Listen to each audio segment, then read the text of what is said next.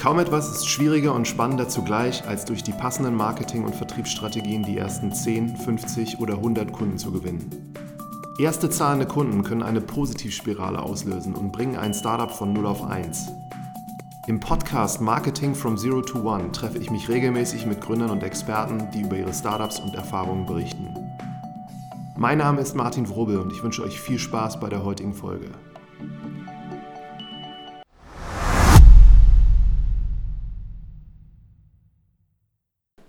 Also herzlich willkommen zu einer neuen Folge hier von Marketing from Zero to One. Habe heute einen besonderen Gast und es ist eine große Freude, ist nämlich Philipp von Gilsa. Es geht heute um IoT ja, und Contact.io ist der CEO von Contact.io und am besten ist, du stellst dich selber mal vor. Danke, danke. Ähm, genau, Name hattest du ja schon gesagt, Philipp Gilsa.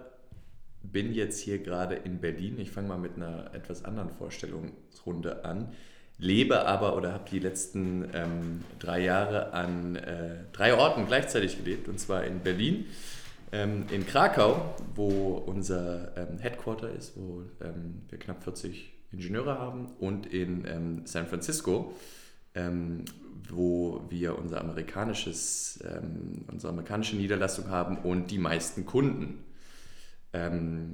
was ich eigentlich mache, ich bin 30 Jahre alt, ähm, Geschäftsführer Contact.io, glaube ich, einer der seltenen ähm, oder einer der seltenen Rollen, wo ich eigentlich einen betriebswirtschaftlichen Hintergrund habe ähm, und ähm, das im Bachelor gemacht habe, dann im Master Geschichte und ähm, äh, zeitgenössische chinesische Geschichte, also eigentlich was ganz anderes äh, gemacht habe und jetzt in so einem Geschäft bin, wo sehr viel um Software, APIs, Architektur geht.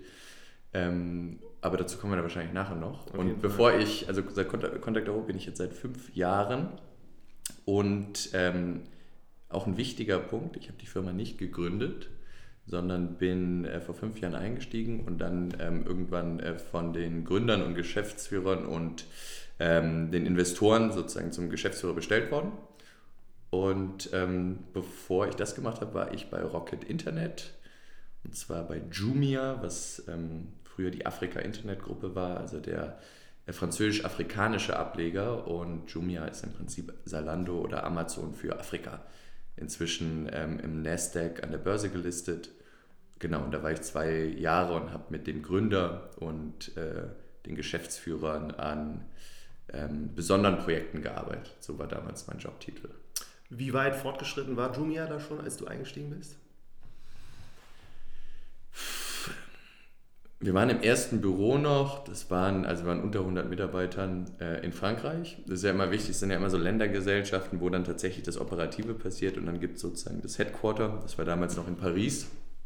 Ähm, ähm, die Frankreich-Niederlassung war eine der wenigen, die nicht zentralisiert worden ist nach, ähm, nach äh, Deutschland rein, weil früher gab es ja bei Rocket auch mal die Idee, man hat in allen Ländern Rocket-Niederlassungen, das wurde dann relativ schnell aufgelöst.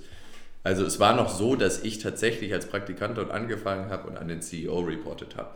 Also ähm, weil wir uns ein ganz besonderes äh, Thema angeschaut haben. Ähm, ja.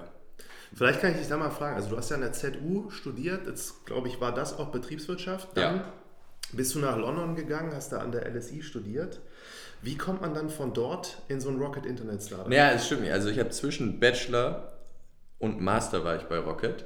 Und das hatte den ganz einfachen Hintergrund. Ich war tatsächlich, ich bin da nicht mal bewusst hingegangen, sondern ich hatte nach meinem Bachelor drei Jobangebote von Beratung, Investmentbanking, also JP Morgan und so diese typischen Sachen, die, zu denen man ja dann verleitet wird als BWLer, wenn man sich irgendwie an, am Markt und an Wettbewerbern und seinen Kommilitonen misst.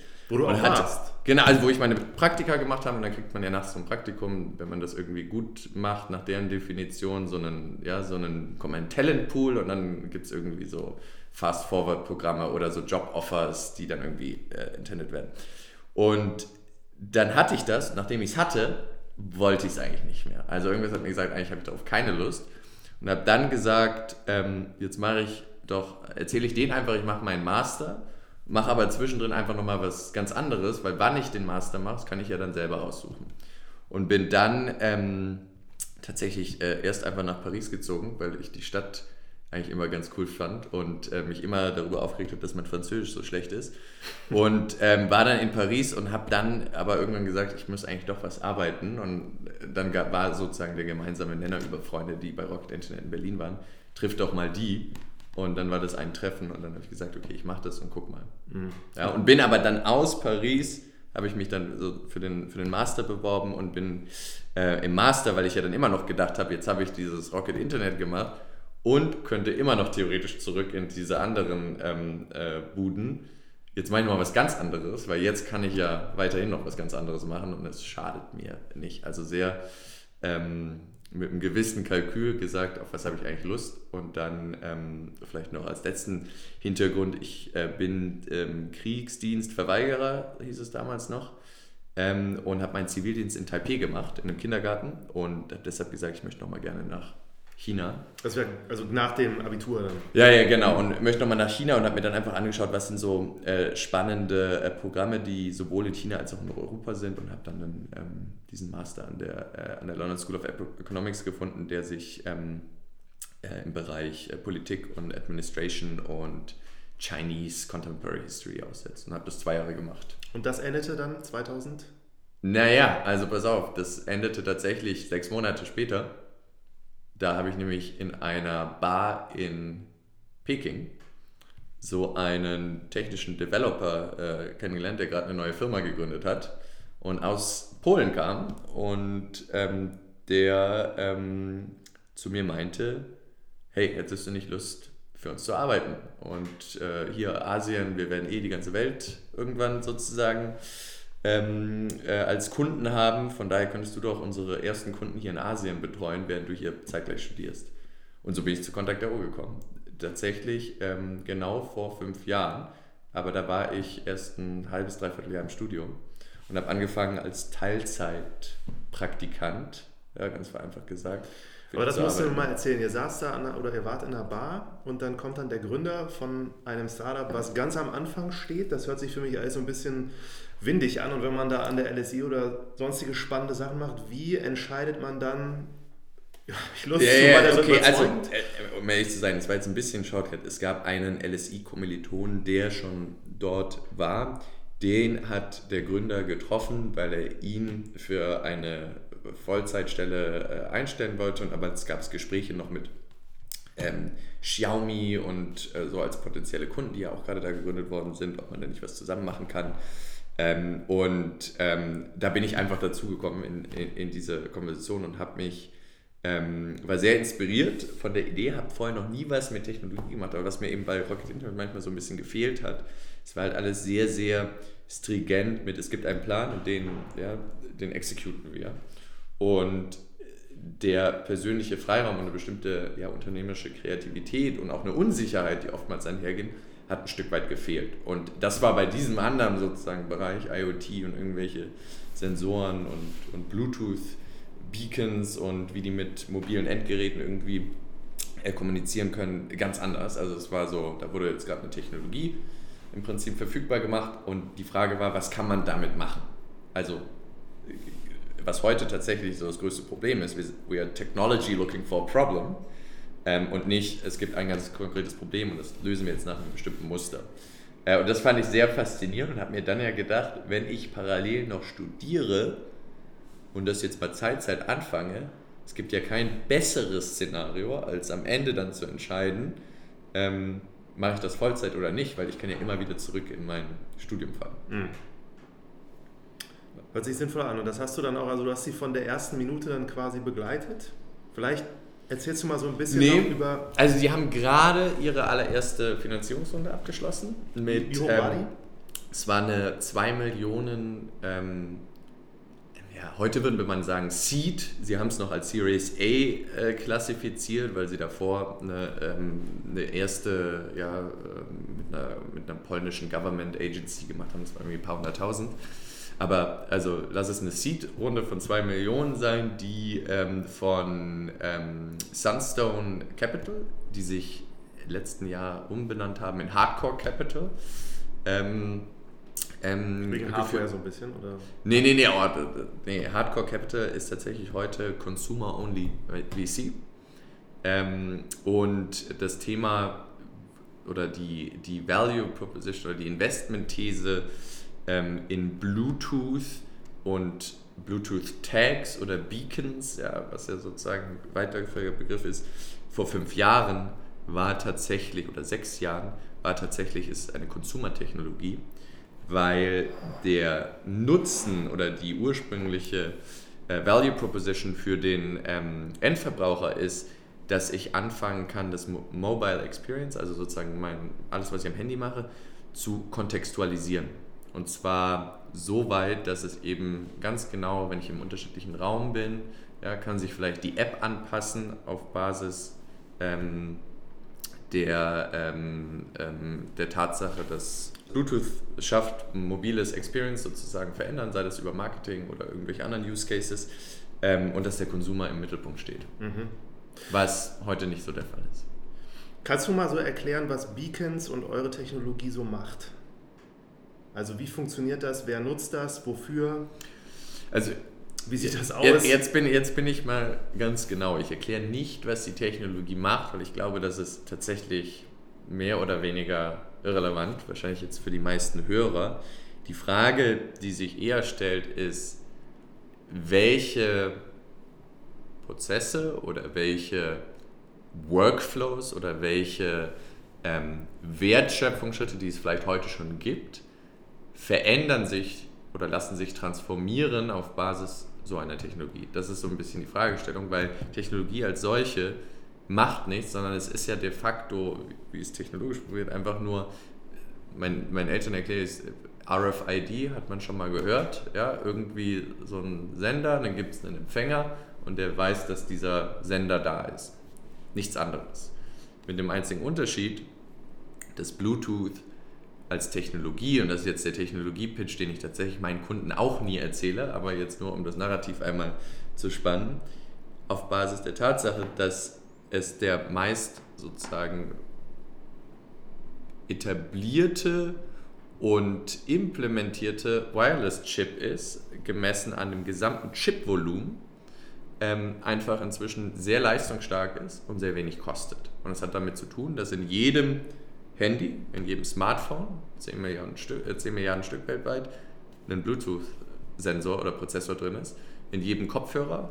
Ja, also ich weiß nicht, wenn man jetzt gerade 2020 CES-Highlights, Bluetooth hat ein neues Audioprotokoll sozusagen, dass man irgendwann in Zukunft mit zehn verschiedenen Kopfhörern an einem Handy hinsetzen kann. Ja, also diese Technologie ist einfach sehr stark und dadurch, dass sie eben in mobilen Endgeräten oder in Computern sind, lassen sich ganz viele Sachen machen. So, das ich hoffe, wir müssen Dann nicht reden tiefer. Wir über die Prozesse genau. und die Wertschöpfung. So eben, also das war, ich glaube, viel tiefer würde ich ungern einsteigen, aber was sich verändern lässt, ist jetzt, und das macht es so schwierig, auch für uns jetzt in der Firma, macht es abhängig von zwei Dimensionen, so kann man das ein bisschen sehen. Auf der einen Seite, welchen, welche äh, Industrien man sich anschaut und auf der anderen Seite, welche Applikationen. Wir bei Contact.io sind inzwischen hauptsächlich darauf fokussiert, Prozesse in der Industrie und in der Logistik auf der einen Seite effizienter und auf der anderen Seite sozusagen effektiver, vor allem im Hinblick auf ähm, Kunden, auf Marketing und auf Vertriebskonzepte zu gestalten. Und jetzt mal ein Beispiel. Effizienter oder Sachen effektiver zu machen in der Logistik. Wo Bluetooth vor allem einen Einsatz findet, ist in allem Bereich, was Indoor-Ortung ist. Mhm. Also die Frage beispielsweise, wo ist mein ein Mitarbeiter? Ähm, jeder kennt, wenn er mal in irgendeinem äh, größeren Unternehmen gearbeitet hat, es gibt sogenannte RFID-Karten. Ja, damit macht man sozusagen seine Time Registration. Und ähm, das ist natürlich eine Punktkontrolle, weil ich werde genau dort sozusagen gemessen, wenn ich reingehe und wenn ich wieder rausgehe. Ja, das interessiert vor allem HR. Was wir jetzt aber machen, ist beispielsweise, wir gehen in ein großes Distributionscenter. Jeder Mitarbeiter bekommt ähm, eine Karte, über die wir die Person, ganz wichtig, anonym sozusagen in bestimmten Zonen, auch nicht im gesamten Werksgelände, aber in Zonen, die relevant sind für bestimmte Produktivitätsschritte, messen können, wo die sich wie lange aufhalten können. Und jetzt stellen wir uns das ganz einfache Beispiel vor Ähm, es wird, gibt einen Bereich, der wird kommissioniert und Logistik ist ein ja, Knochenjob, es sind sehr geringe Margen. Ich möchte als Logistiker meinem Kunden, für den ich das Warehouse betreibe, im Prinzip ähm, den fairen Preis in Rechnung stellen für die gesamten Kommissioniertätigkeiten, die sozusagen passiert sind. Ja. Ähm, dazu muss ich genau wissen, wie viele Leute haben eigentlich kumuliert insgesamt, wie viele Stunden an diesem Kommissioniervorgang sozusagen gearbeitet. Das weiß ich aber de facto nicht. Aber also, stelle ich mir jetzt einen komplizierteren Kommissioniervorgang vor als so ein typisches Produkt, was jetzt meinetwegen dann. Ja, aber du willst, also der Vorgang ist tatsächlich relativ einfach, aber das sind, ich habe jetzt bewusst ein Beispiel gesagt, wo die Wertschöpfungskette sehr groß ist. Mhm. Weil was wir de facto machen, jetzt kann jeder sich so eine Karte nehmen und wir zeichnen einfach eine Zone ein.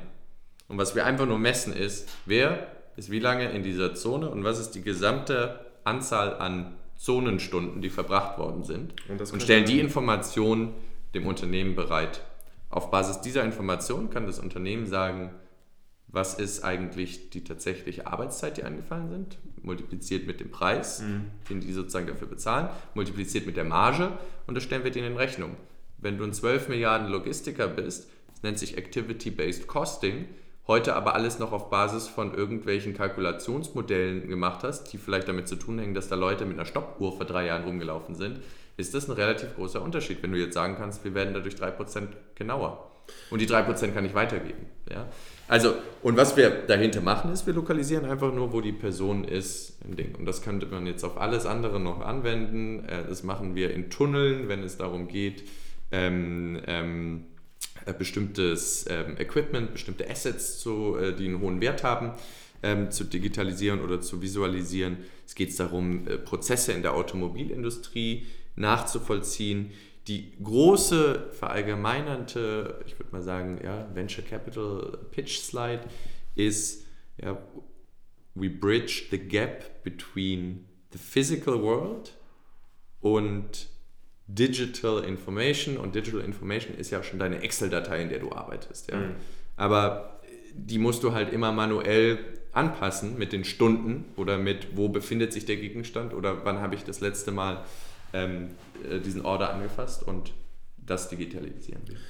Und dieser Logistik ist jetzt ein Vertical Ne, Korrekt, das ist einer von, genau. von mehreren. Vielleicht können wir noch mal über einen zweiten so Vertical sprechen. So mich interessiert du willst Handel. Einen, okay, du willst einen einfachen Use Case oder Hand Handel finde ich spannend, weil ich hatte jetzt viel mit Handel zu tun und ich dachte zu wissen, dass ihr auch relativ große Referenzkunden da als Händler habt, die also ich erzähle dir, Handel, im Handel hat diese ganze Bluetooth-Technologie angefangen auf Basis zwei Wertschöpfungsversprechen. Erstens, wir können Kunden ortsabhängig und würde man sagen, so passgenau, je nachdem, wo sie sich in diesem Laden aufhalten, Angebote zustellen, die wir dem Kunden über eine Push-Notification auf sein Handy schicken, dem Moment, wo er im Prinzip direkt dort in der Nähe ist. Mhm. Das, war die, das war die große Vision, das war die Billion-Dollar-Story.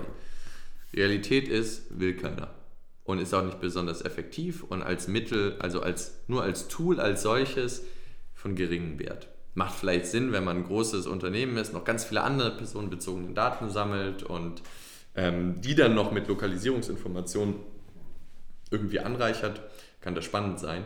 Aber hat sich als ein absoluter Flop rausgestellt. Mhm. Zweite Use Case war ähm, nennt sich Mobile oder Indoor Wayfinding. Also dieses Google Map Experience, was wir alle kennen, wenn wir irgendwo hinlaufen wollen, ähm, auf Indoor Environments anzeigen. Geht nicht mit GPS, weil GPS nicht gut ist. Auch wenn man hier in Berlin ist und rumläuft, merkt man ja irgendwie, der Punkt ist nicht in der Straße, wo ich bin, weil die Häuser zu hoch sind. Das gleiche in New York oder London. Oder nicht in London tatsächlich, eigentlich eher weniger, aber New York. Ähm, also da installiert man dann eben Beacons, die funktionieren als Referenzpunkte. Das Telefon kann zusätzlich über diesen Referenzpunkt, der geolokiert ist, ähm, berechnen, wo es ist. Ja, ist schön, hilft dem Customer Experience. Was jetzt wirklich der Value ist, lässt sich schwer quantifizieren. Wenn du ein Unternehmen bist, was eine Million, vielleicht zwei Millionen, vielleicht deine ersten drei Millionen an Umsatz machst und überlegst dir, wie wächst du auf 30, 40, wird es ziemlich schwer, wenn du einen IT-Pitch hast, ja, der dann vielleicht mehrere Millionen kostet, das über 500 Ikeas äh, auszurollen ähm, und keinen richtigen Return hast. Mhm. Dann wird es nämlich ziemlich abhängig davon, ob ja, da jemand sozusagen den Belief hat, das Customer Experience jetzt wirklich besser ist dadurch. Mhm. Oder aber vielleicht auch für die 20%, die es nutzen, dann ist doch nicht so genau wie gedacht, vielleicht doch auch gar nicht so gut ist. Ähm, sodass sich dieser Markt de facto ähm, ein Stück weit verbrannt hat oder sich ganz viele, also viele gesagt haben, wir müssen in andere Märkte, was diese ganze Startup-Journey ja nicht unbedingt einfacher macht, weil ähm, die ursprüngliche Investment-These nicht ganz so aufgegangen ist. Mhm. Und so ging es auch uns. Jetzt fand ich das wirklich sehr spannend und zurück so diese fünf Jahre bei, also du sagtest ja auch, dass das bei Contact.io tatsächlich dann so ein bisschen Trial and Error ist. Und wenn ich mir jetzt versuche vorzustellen, wie du so ein Produkt zu verkaufen, also versuchst in den ersten, sagen wir mal, da geht es auch in diesem Podcast rum, so wie finde ich die ersten 10, 100 Kunden, dann ist das ja, ja, so ein Trial and Error. Und du hast so verschiedene Richtungen, die du gehen könntest. Und kannst du dich daran erinnern, wie ihr am Anfang da vorgegangen seid? Also ich sag, ja, ich mache es noch konkreter, wir sind mitten in dem Prozess. Ja. Warum? Wir haben genau vor eineinhalb Jahren ein neues Produkt ähm, oder vor zwei Jahren angefangen, ein neues Produkt zu bauen und letztes Jahr ein neues Produkt äh, lanciert, ähm, was sich jetzt viel mehr auf nicht die Datengenerierung fokussiert, sondern auf die Datenauswertung und ähm, die Informationen ein Stück weit bereitzustellen, die tatsächlich am Ende nicht nur die Person war da, sondern die auch einen, einen, einen Mehrwert haben für das Unternehmen, dem wir das bereitstellen. Ja? Und allein dieser Prozess, also wir sind im Englischen würde man sagen, so wie, ja, we traveled up the value stream. Also haben angefangen hier irgendwie Hardware, dann Daten, ja, und jetzt geht es in Prozesse und Workflows und wie können wir das sozusagen machen, was vom Produkt her erstes Mal noch komplexer ist, eine ganz andere Organisation benötigt und äh, wo wir keinen einzigen Kunden hatten. Und ähm, ich glaube inzwischen, dass die ersten zehn Kunden zu finden, egal ob das ein bestehendes, also ob das ein neues Produkt in einem bestehenden Unternehmen ist oder eine neue, eine neue Gründung, genauso schwierig und ein Stück weit random ist.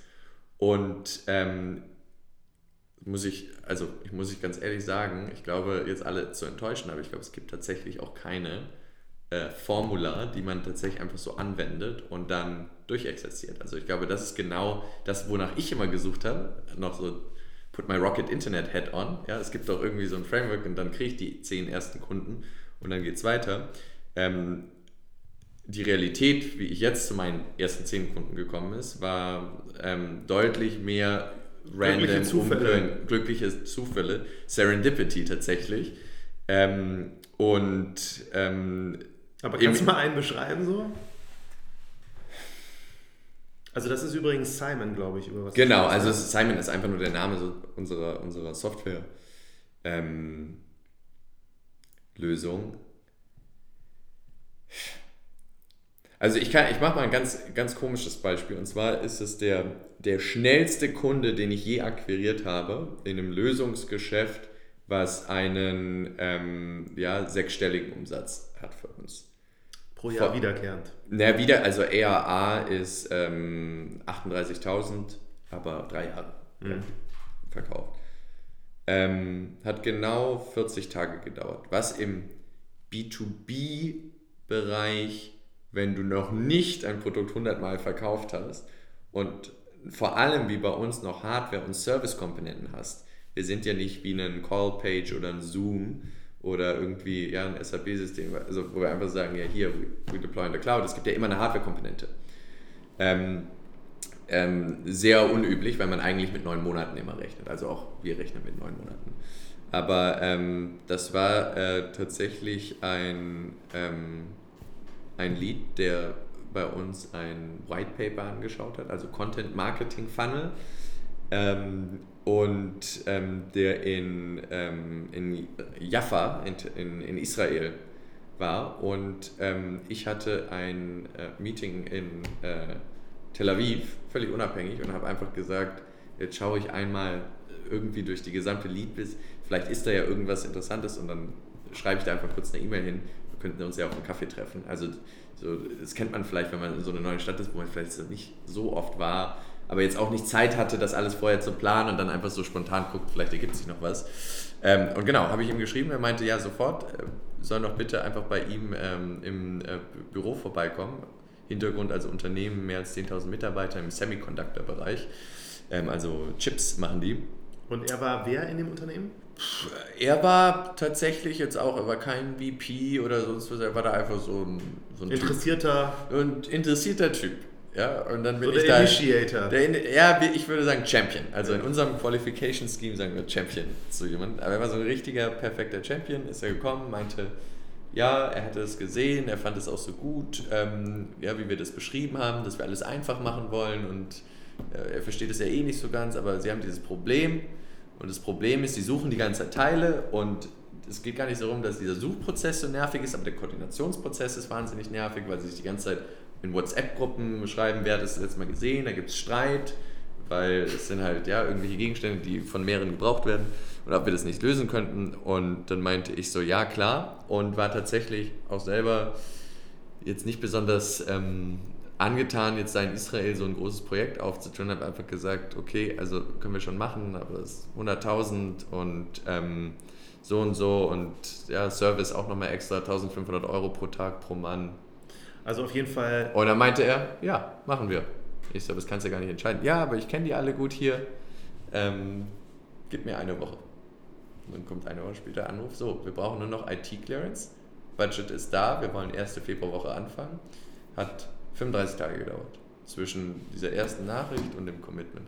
Ist unser Produkt fertig? Überhaupt nicht. Wir haben dieses Produkt noch gar nicht. Ich habe dem, also die Module und was er da genau will, müssen wir jetzt gerade bauen, damit es dann rechtzeitig äh, fertig ist. Ähm, also ich glaube, das Einzige, was Aber die Zuversicht hast du, dass ihr das schafft? Ja, ja, also das ist, ist eine Software-Modifikation. Mhm. Aber ich glaube, den einzigen Tipp oder das, was ich mir auch immer selber einrede, ähm, man muss de facto mit Leuten ins Gespräch kommen. Mhm. Und, die, und das ist die Metric. Das ist die Metric, auf die es zu optimieren geht. Wie man jetzt da hinkommt, fuck it. Ja, also gibt Leute, die sagen, jetzt gerade alle schreiben LinkedIn, schreibe ich wieder Fax. Gibt nämlich noch Faxmaschinen in manchen. Wenn ich jetzt faxe, ja, kommt das halt besser an. Oder ich laber die Leute im, im Zug an. Ja. Ähm, also da muss dann jeder selber für sich rausfinden, aber man muss mit Leuten reden. Aber ich höre da halt sehr raus, dass du viel Vertrieb auch selbst gemacht hast dann bei dem. Also teuerster Fehler für mich letztes Jahr war circa 250.000 Euro in den Sand gesetzt, weil ich zwei Vertriebsmitarbeiter eingestellt habe, in der Hoffnung, dass sie den Vertrieb für mein neues Produkt machen, was ich selber noch nicht zehnmal verkauft habe. Geht nicht. Es ist meine Aufgabe, die ersten Male zu verkaufen, bis ich jemanden, der vielleicht noch sehr hungrig ist, auch sehr intelligent ist, aber wo ich mit einer richtigen Erwartung eine Zielsetzung vereinbaren kann, die sagt, in dem Zeitraum zu den Konditionen, wenn du das machst, ja, kannst du erfolgreich sein. Wenn ich das nicht weiß, und das ist oftmals so, bei, vor allem wenn du ein Startup bist und woher sollst du es denn wissen, ja, bin ich ganz, also bin ich der festen Überzeugung, dass du alles einmal selber gemacht haben musst oder irgendjemand anders in deinem Team oder in deiner Organisation, bevor du jemanden einstellen kannst. Mhm. Wenn keiner von nichts eine Ahnung hat und du hoffst, jemanden einzustellen, der dir zumindest in so funktionalen Themen Arbeit abnimmt ähm, und dazu gehört Vertrieb dazu, klappt das nicht. Mhm. Aber ich stelle mir das schon so ein bisschen vor, so dieser Mensch da in Tel Aviv oder Haifa, nee, was hast du gesagt? Wo war Haifa, der? Ja, ja also genau. Israel. Da kommen dann Leute, die werden auf euch aufmerksam und die verstehen dann so ein bisschen, was Contact auch macht, schreiben euch dann, dass sie mit euch sprechen wollen, so dann kommst du dahin und hörst dir einfach nur an, was wollen die eigentlich machen, was ist das Problem von denen, was sie da zu lösen versuchen und sagst dann so, ja, dabei können wir euch helfen. Ja, genau.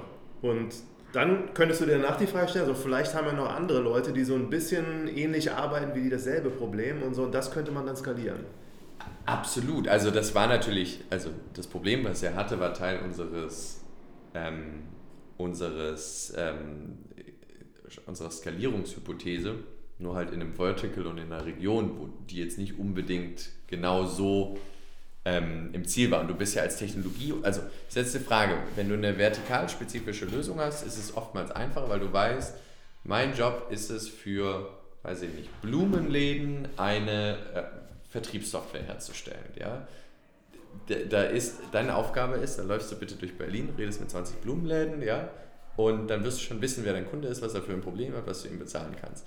Wenn du eine horizontale Technologie bist, die de facto überall und nirgends eingesetzt werden kann, hast du, bist du im größten Technologiedilemma, was es gibt. Und zwar, es heißt tatsächlich so, also Quote, ja, you're technology looking for a problem.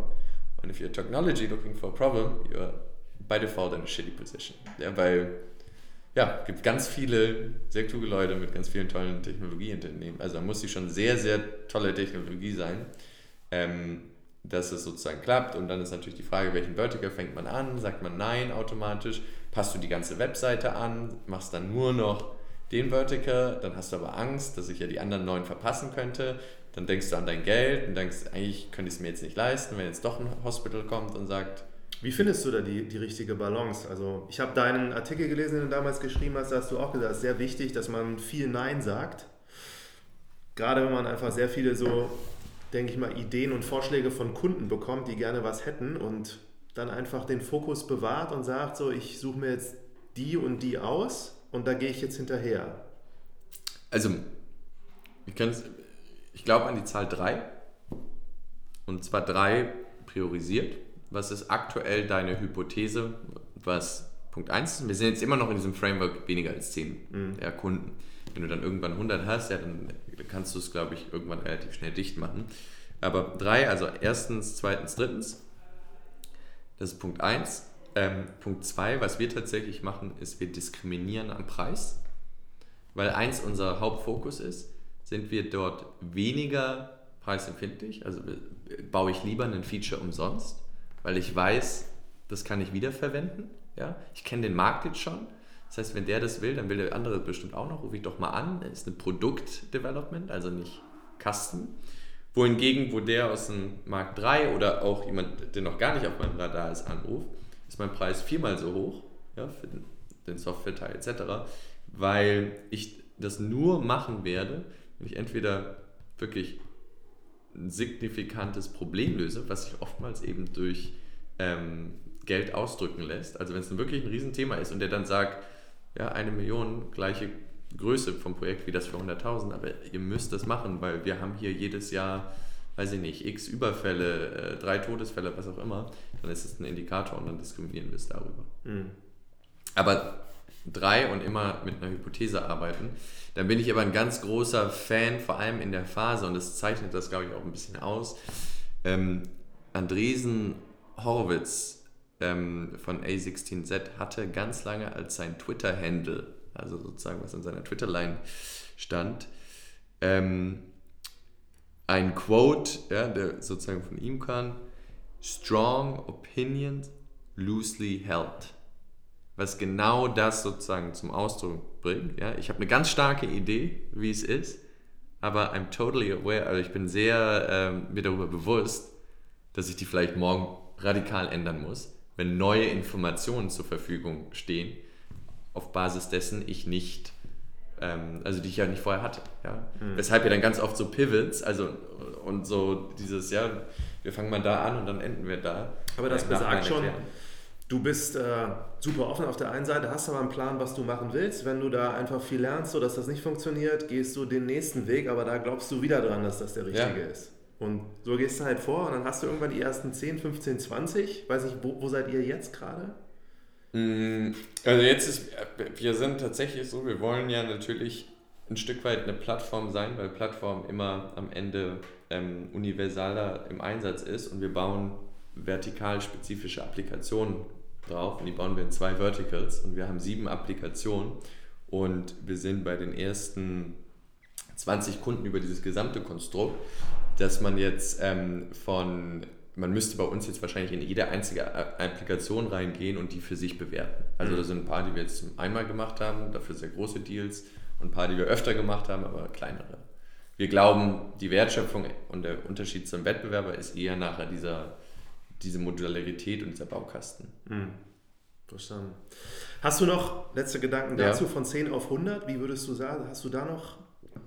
Also ich kann euch, also ich kann sagen, ich bin jetzt gerade bei einem VP Sales einzustellen, vor allem in Amerika. Und ein guter VP Sales erkennst du daran, dass er dir sagt, ja, von wo, also wohin wollt ihr wachsen, in welchem Zeitraum? Und dich dann, nachdem du ihm sagst, wir sind jetzt bei 10 und jetzt möchte ich auf 50 Millionen wachsen, brauche dafür die nächsten 80 Kunden, ja, sagt dir dieser VP Sales, okay, ich schaue mir jetzt dein Produkt an und möchte mit drei Kunden sprechen. Einfach um das Gefühl zu bekommen, ist das Produkt da, wo ich das machen kann? Weil ich kann das, ja, von 10 auf 50. Ich brauche halt zwei Sachen, das Produkt und Ressourcen. Ja, und wenn du mir die Ressourcen gibst und das Produkt, mache ich das. Wenn eins davon nicht stimmt, tut mir leid, habe ich leider Besseres zu tun, weil ähm, ich gehe ich woanders hin, wo ich es machen kann. Weil meine, weiß ich nicht, eineinhalb Prozent Equity und eine halbe Million, die ich da sonst verdienen kann, ja, mache ich halt lieber da, wo ich das Double Upside habe. Ja, weil I'm, I'm too good to fail. Und äh, von daher ist meine Antwort von 10 auf 100 VP Sales. Und zwar Top Class.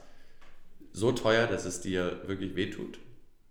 Ähm, aber das ist dann die Person, die das, äh, wenn man die richtige Person hat, mittreiben kann. Ja, ist das spannende Phase. Ja.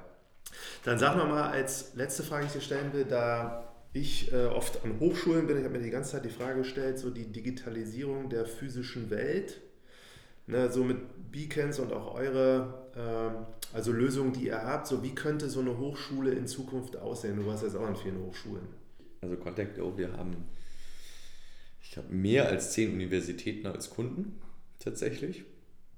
Es sind zwei Use Cases, die wir von unserer Seite aus ähm, äh, oft sehen. Einmal ist es wieder dieses ja, ähm, im Prinzip sozusagen das Student Experience, ja, würde der Amerikaner sagen, wo du jede Universität genauso wie ein Supermarkt heute eine Applikation hat, wo nicht nur bestimmte Stundenpläne, ähm, Dokumente abgelegt sind, sondern wo Vorlesungen, Occupancy Rates auf, auf, auf Räumen, auf Bibliotheken angegeben werden und genau diese Information, also typisches Beispiel, ähm, ja, ist der Raum ausgelastet, ähm, sitzt jemand auf dem Sitz, sind genau wieder IoT ja, und lokalisierungsbezogene IoT-Applikationen, die gerade, also für die, wenn man in dem Bereich vor allem so Occupancy und Building Management ähm, ähm, äh, dafür ein Faible hat, da kann man auf jeden Fall noch sehr viel äh, gestalten und machen und noch Geld verdienen,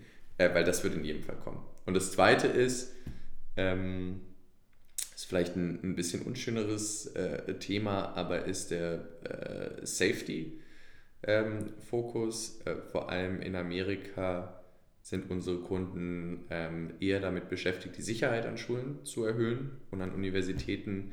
Da geht es um äh, Lockdown-Szenarien und ähm, äh, Shooter-Attacks, wie du äh, simulieren kannst, wer sich in wie vielen Räumen aufhält und dadurch Sicherheitsmöglichkeiten kreierst, ähm, zum Beispiel das Security-Personal oder die Polizei oder die Feuerwehrkräfte sozusagen zu briefen, zu einsetzen mit genau, wo befindet sich was. Das wird heute schon gemacht über die WLAN-Infrastruktur und die eingeloggten Clients. Ja, kann man aber noch ähm, deutlich granularer äh, am Ende nachstellen. Ja, und dann verbunden mit dem Building Management. Wenn da was passiert, ja, dann gehen die Türen automatisch zu. Äh, also da gibt es wirklich, ähm, da wird richtig viel investiert auf der einen Seite, Panic Buttons etc. Ähm, und da hilft Technologie am Ende tatsächlich, glaube ich, auch sehr viel. Sehr cool. Danke, dass du dir die Zeit genommen hast. Ich fand es ein sehr spannendes Gespräch und viel Erfolg. Danke dir. Ich hoffe, es war nicht zu, äh, zu sehr nerdy im Detail, aber ansonsten, wenn es Fragen gibt, ähm, kann man, kann man sich ja bei dir melden oder bei mir direkt ja. melden. Ich bin immer ähm, ähm, ja, Always gerne, on the road. Always on the road, aber auch immer gerne bereit, äh, da die Erfahrung zu teilen. Äh, vor allem, weil ich selber noch im Prozess bin, ganz viele davon zu machen ähm, und von daher Austausch immer gut ist. Das werde ich mir merken. Gut. Danke. Ciao, ciao.